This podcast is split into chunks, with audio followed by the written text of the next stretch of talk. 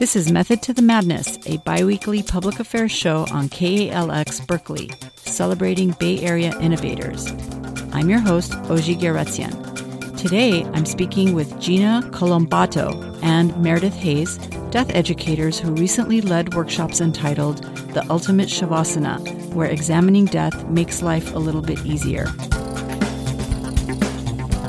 Welcome to the show, Gina and Meredith. Thanks for joining us. Great to be here. Tell us what you do and the problem you're trying to solve. The problem that we're trying to solve is that everyone is going to die and no one wants to talk about it.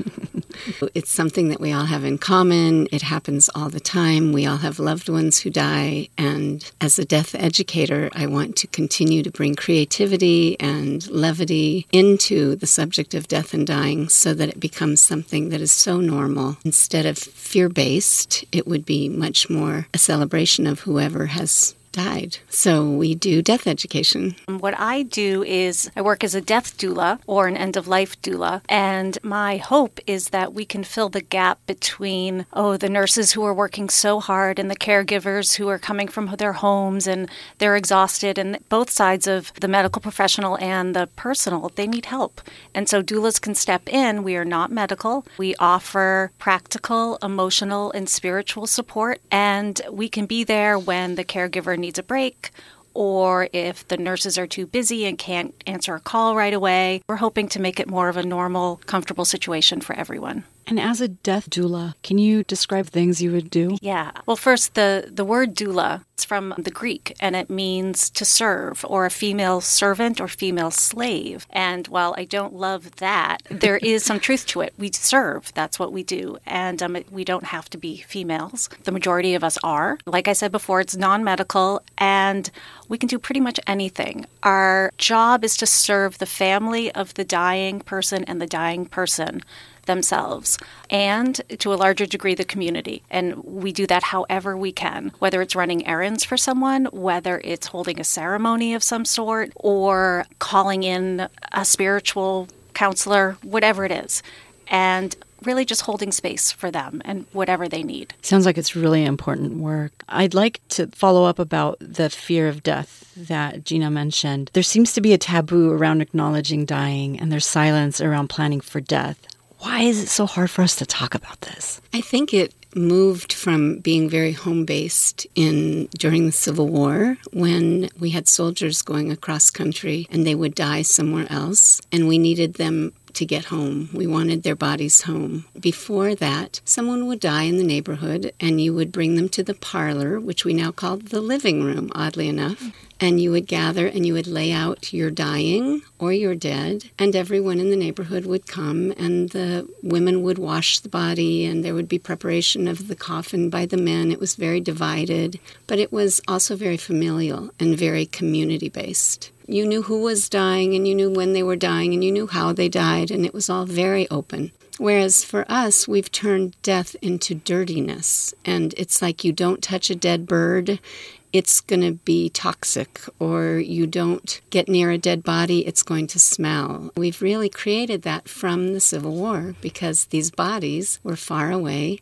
and we needed to get them home. So we started the embalming process. And the embalming made it easier to get a body across the country. What happened at that time, though, is we started looking at there are only certain people who know how to take care of bodies, and those are the embalmers. We shifted at that point that only someone who is going to embalm knows how to take care of a body. And we are bringing back home funerals because we want to remind ourselves that death isn't scary, it's perfectly normal, it's not dirty, it's not, yes, there can be blood, there can be just like birth, which is the, you know, birth doulas and the end of life doulas. It's like, it's messy life is messy, but it's also so amazing and brilliant, and you know we can all share in it. So when someone dies, you don't have to say, "Quick, get someone to take away this smelly body." A body can be in your home for three days. It can be even longer if you're just putting it on ice, and everyone can come and say their goodbyes and reminisce about that person. I think we've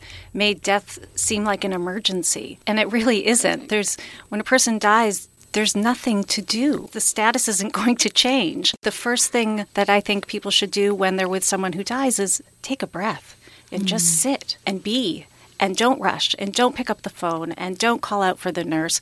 There, you don't need to do that. It's not an emergency. And people do find things that are important to them at that time, and it may be something as simple as singing to the dead, or bringing the family in to touch the dead, or reading a poem or telling stories about that person. And that person's not going anywhere and they're not rotting away. They're just a body that's lying there, and you can enjoy all the memories of who they are right there they're there with you. Your perspective is that this is just a natural part of the process of living. Yes, exactly. And I think it's think, just the end stage. Yeah, and we need to also part of the education is letting our kids know about this and to open up the conversation for not just adults but for the younger ones as well because we hide away our old people. And unless you have the fortune of living with your grandmother or something kids don't really talk to old people that much. And there's so much wisdom and so much beauty there. We need to work on that. We really really do. Religion and medicine are the usual realms that death is discussed. Mm-hmm. However, in Mexico, loved ones who've died are acknowledged and celebrated. Is our fear of death a Western or an American phenomenon? You know, it's hard to say American because we're made up of everything, right? So that's a little tricky. But yes, um, it's definitely more Western culture. At the same time, there's Mexico in the Western culture. So it's very different, you know, group to group and how we've been raised. I like that you mentioned Dia de los Muertos because Coco is the film that came out last year that just covered everything in a playful way. It was very joyous. It was very easy for everyone to watch. There was a little bit of the Disney piece in there that you just go, really? But it opened that door as culturally some religions do talk about it, you may also have that someone understands it from their religious perspective, but they still have terror. And what is thanatology? So, thanatology is the study of death. We got into the study of death. That's where we met. Yes, we met at the Open Center in New York City four years ago. Mm-hmm. We did a nine month study in a course called the art the of art dying. of dying. and i think that's how i i describe thanatology because it covers so much. Um, and we talked about every aspect. The physical aspects of dying spiritual emotional historical you name it we covered it. Part of what um, the thanatology brought to us is that there are so many ways to look at death. And you had mentioned medicine and religion. And in medicine we don't study death. We study how to not die. That becomes a real problem because doctors aren't trained trained, raised, experienced in saying, oh, this person's going to die. How great. Like, that's not reality in a hospital. That's what they've been trained is to save us. Right. You know, that's how we've given them that job. It's like, you need to save us. And you'll find some people who really, and we learned this in school from a palliative care doctor, there are some people who want to stay alive to stay alive. What are you going to do by being alive? I want to have more chemo. Well, what are you going to do with more chemo? Stay alive. Is that really living or is that just surviving or what exactly is that? And doctors are supposed to offer everything they can. Yeah.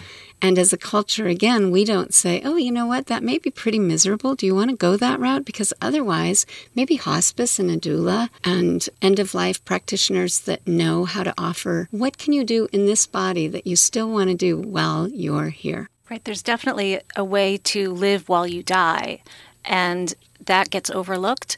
And what matters to someone at the end of life may not matter to someone else. And um, we've heard stories of people who all they want to be able to do is be with their kids and eat chocolate ice cream. And that's to them, that's living. And if they can't do that, then they're done. And those are the questions that doctors are now starting to ask. You know, what is it that makes you want to wake up in the morning? We hope to see more and more of that, but doctors aren't aren't taught that in their schools. And we do see it changing now, which is awesome. That's great. That gives us hope. Yes. And what is the standard practice in the field of thanatology? Is it bereavement counseling? As a culture, we are very grief based. Grief actually comes from a French word that is to burden. And I think that we all sign up for the burden by looking at death as grief, as loss, instead of as the joy of that person was with you for as long as they were. What a different experience we'd be having. Bereavement is one that, yes, it's very important to be able to sit with someone. And, and this is one of the parts of an end of life doula is being able to sit with the family in anticipatory grief, in that place where the person is not all the way gone, but they may be gone in their minds, but their body is still there. So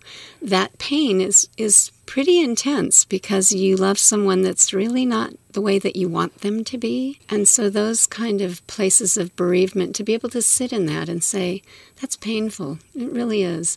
And tell me more about that person. Tell me more. Who were they? Because they lived, and we tend to focus on they're gone. Uh, what have you found to be like a common need I, with patients that you've well every helped? every person is different mm-hmm. and every death is different i try really hard we were taught this too to you walk into a situation and let everything go no expectations your own baggage you got to deal with that first or else it's just trouble walking into a situation it can be anything, and you have to be okay with that. Um, people grieve differently. They can be freaking out and screaming and yelling. There could be tears or there could be silence. And as a doula, you accept that and you just embrace it and let the people do whatever they have to. As for the dying person, again, it could be anything. I've seen a lot of sadness, I would call it sadness. Um, I've seen fear and hope, a lot of hope. Also, humor. There's some very yes. funny things that happen at the end of life, and I have some of my best memories, gosh, from from people who were who were dying. That's a hard question to answer because it's all over the map. I think you get every single emotion. If you're just tuning in, you're listening to Method to the Madness, a biweekly public affairs show on KALX Berkeley, celebrating Bay Area innovators.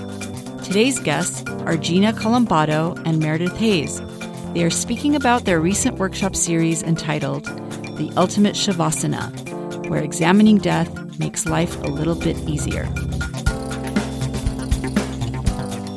I wanted to now ask about your workshop. So the flyer read The Ultimate Shavasana, where examining death makes life a little bit easier. Lose your fear of dying.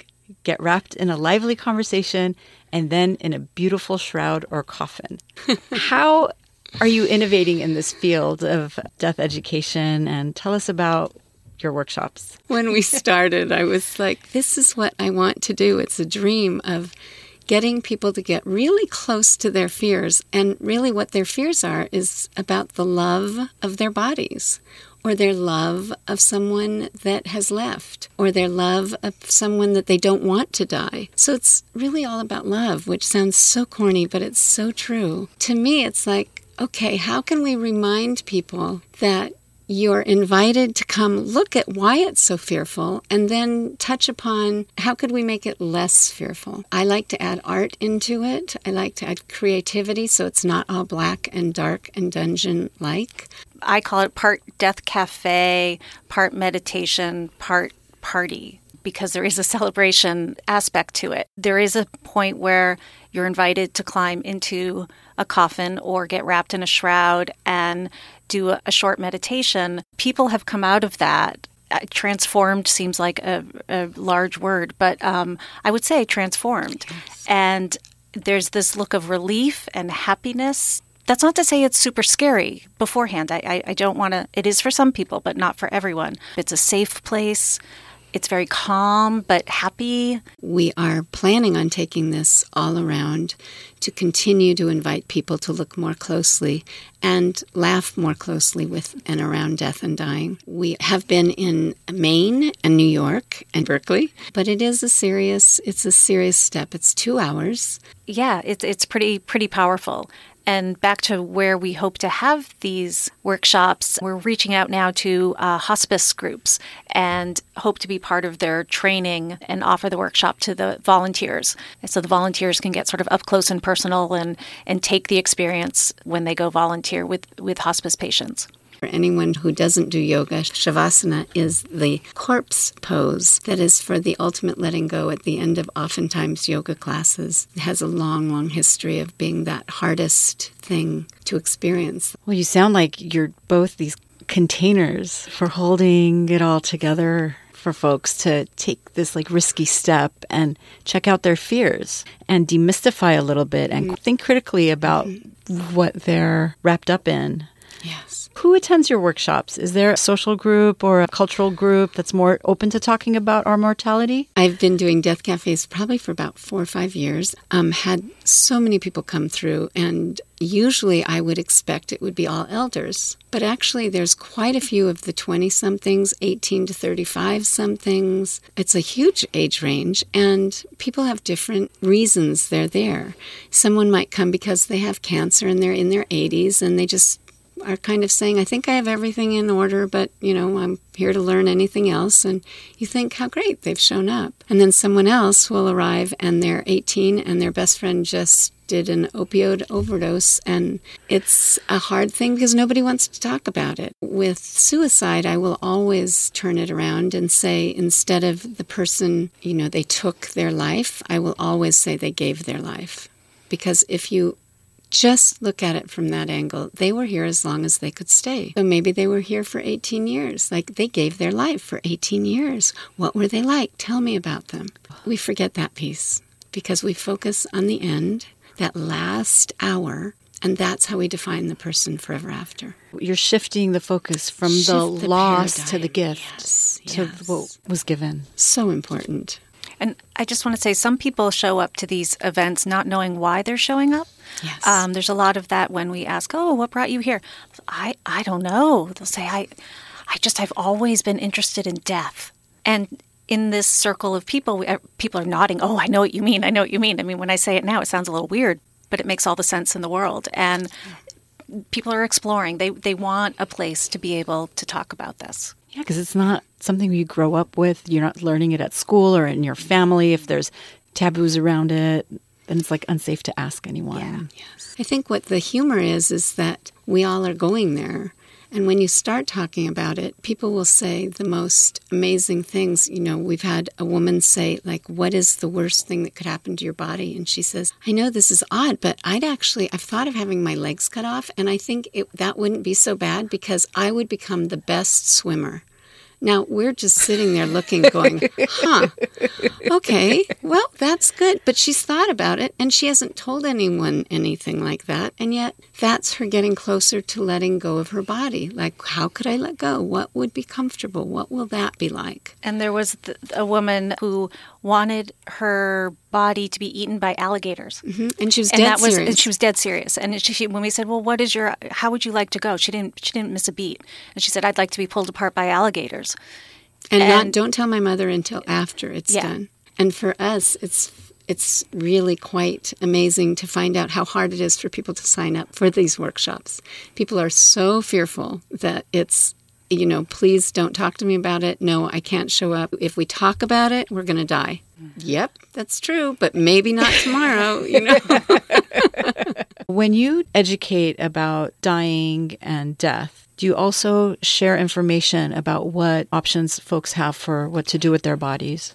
Yes, we have lots of what to do. And, and different states have different things that they can do with bodies. So, first of all, there are dead bodies everywhere, and we don't know that. You know, in a hospital, there's tons of dead bodies. They're just not prating them through for you. But that's where people go to die. So we forget that and we think, oh my God, really? There's dead bodies? It's like, yeah, and that's normal and that's okay. And those people were loved. They're all fine.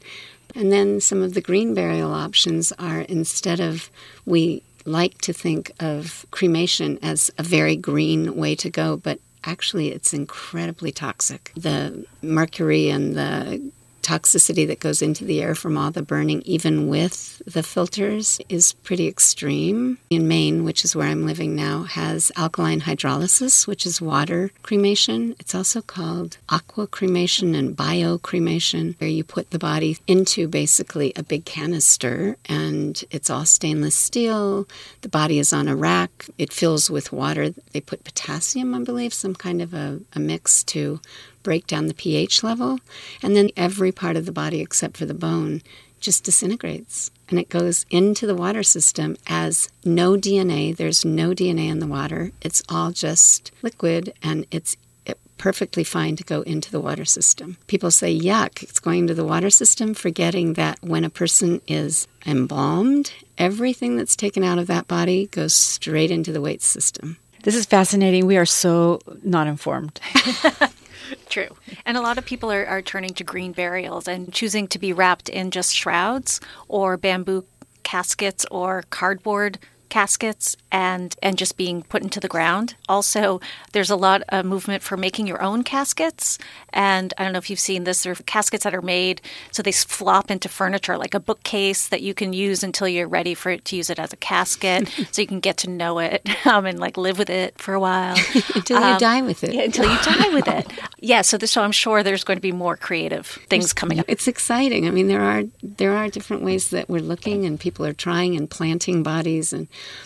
what people have an illusion about is that when someone is burned in cremation and you have ashes, they say, Oh, I'm going to plant a tree in these ashes. Well, that's not really good for the tree, that they won't grow in ashes. There's not a whole lot of good stuff for the tree in ashes, but you can put them around a tree. How did you find your way into this field? I was one of those kids that always liked to talk about death. It was pretty open in my family. We always talked about how we wanted to die and where we wanted to be buried or cremated. And it was like a, a conversation around the kitchen table. So there was that. But then my dad died about six years ago. He and I didn't know much about the industry, and he was in hospice his last four days. It actually was awful.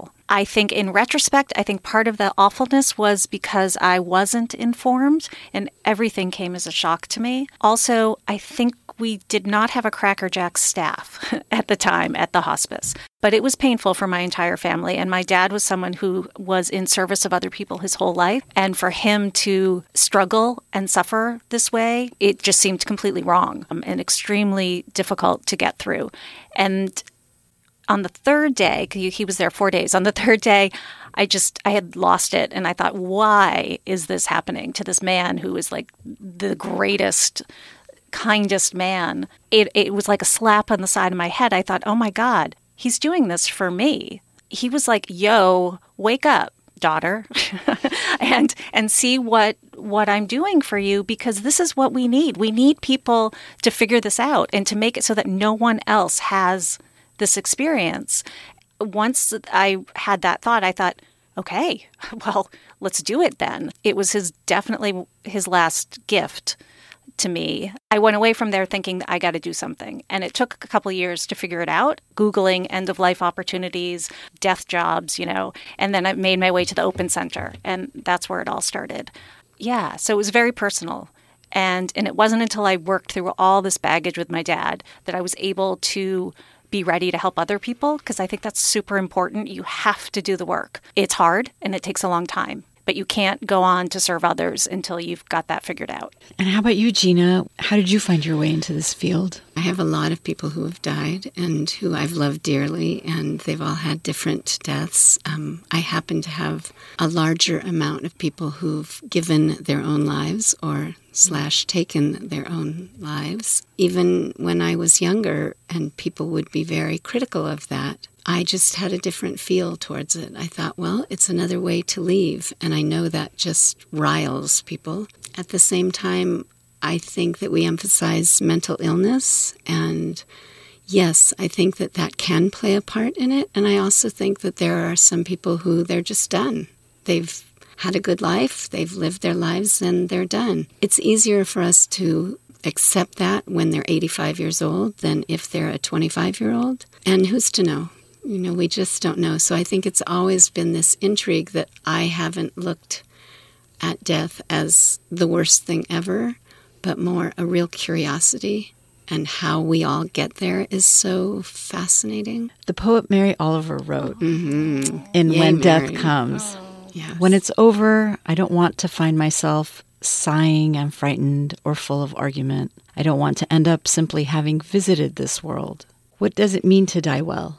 And what does a good death look like to you? Personally, a good death for me would be I, w- I would like to be aware. I hope not to be in pain. I think that's pretty universal thought for people. But really, I, I want to know what's going on.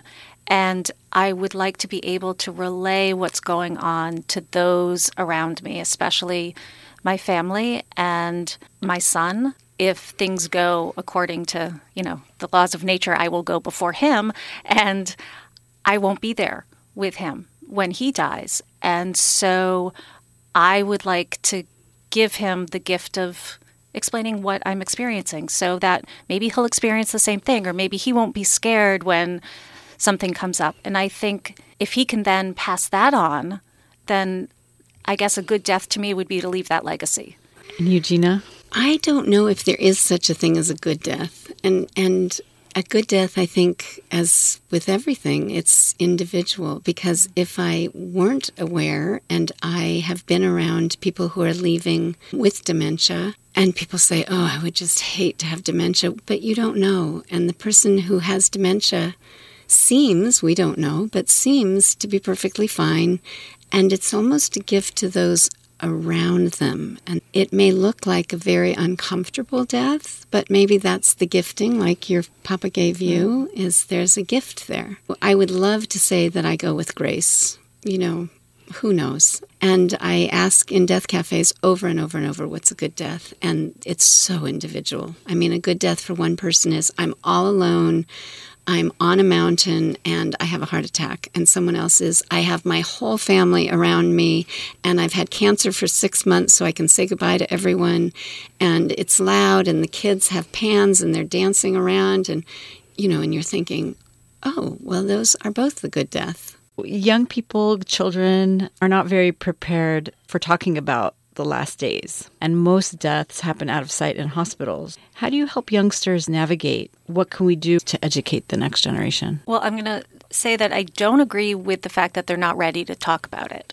I think, in fact, they're more ready than anyone else. It's just that people don't know how to bring it up with them, how to educate them. I think we just need to start the conversations. There's a way to get some sort of education into the schools, and I, I don't know what that is yet. I think if they can talk about sex ed, why can't they talk about death ed? No difference there. At my house, my boy has a death plan for his pet snails. We know that he wants them cremated and, and he wants to bury them. And, you know, we talk about that, and he knows what I want. And it's a normal conversation for us. We went to the dentist, and the fish in the fish tank had died. And the nurse ran over, Oh, don't look, don't look, don't look. And he said, he stepped right in front of her and he said, Oh, don't worry, my mama knows everything about death. and the nurse was like, What are you talking about? But that fish shouldn't be whisked away without any explanation. I think it just has to be normalized. And I hope that there'll be some programs. I hope to work on that in my communities. Yeah. And I want to add to that that we do talk with children about death. We just talk in the same mode of fear because mm-hmm. we are taking kindergartners to active shooter drills yeah, in their right. school. So you have five and six year olds who are learning how to not die because it's going to be really terrifying, and this is what we need to do to avoid that at all costs. And that's what they hear about death. And then they hear that someone famous died and the flag is at half mast, but we don't really talk about that. It's just, you know, you're supposed to be quiet and honor it but not really talk about it. So I think that, as Meredith says, that's so important to have the conversation. If people want to learn more about your innovative work and get more information about your workshops, how can they contact you? I actually make contact on Instagram with just the fine art of living and dying. If you look up the ultimate Shavasana, we will be taking that around, and so that will pop up. Another way to reach us would be through email, which is and then what happens at Gmail, because we really don't know. We tend to think of death as a separate thing and not connected at all to the living process. And that's where we need to shift our thinking and expand life to include the ending chapter. Similar to other transition points in life where we get help and guidance, like with the birth process, college counseling, athletic coaching, career sure. building, wedding, yes. Yes, or marriage planning. counseling. Sure. Yeah. End of life is just another phase for which we can also get support. And I want to thank you, Gina and Meredith, for sharing about your process and the important work that you do to bring death and dying into the discussion about how we live. Thank you. Thank you. Thank you very much. You've been listening to Method to the Madness, a bi weekly public affairs show on KALX Berkeley, celebrating Bay Area innovators. You can find all of our podcasts on iTunes University. We'll see you again in two weeks.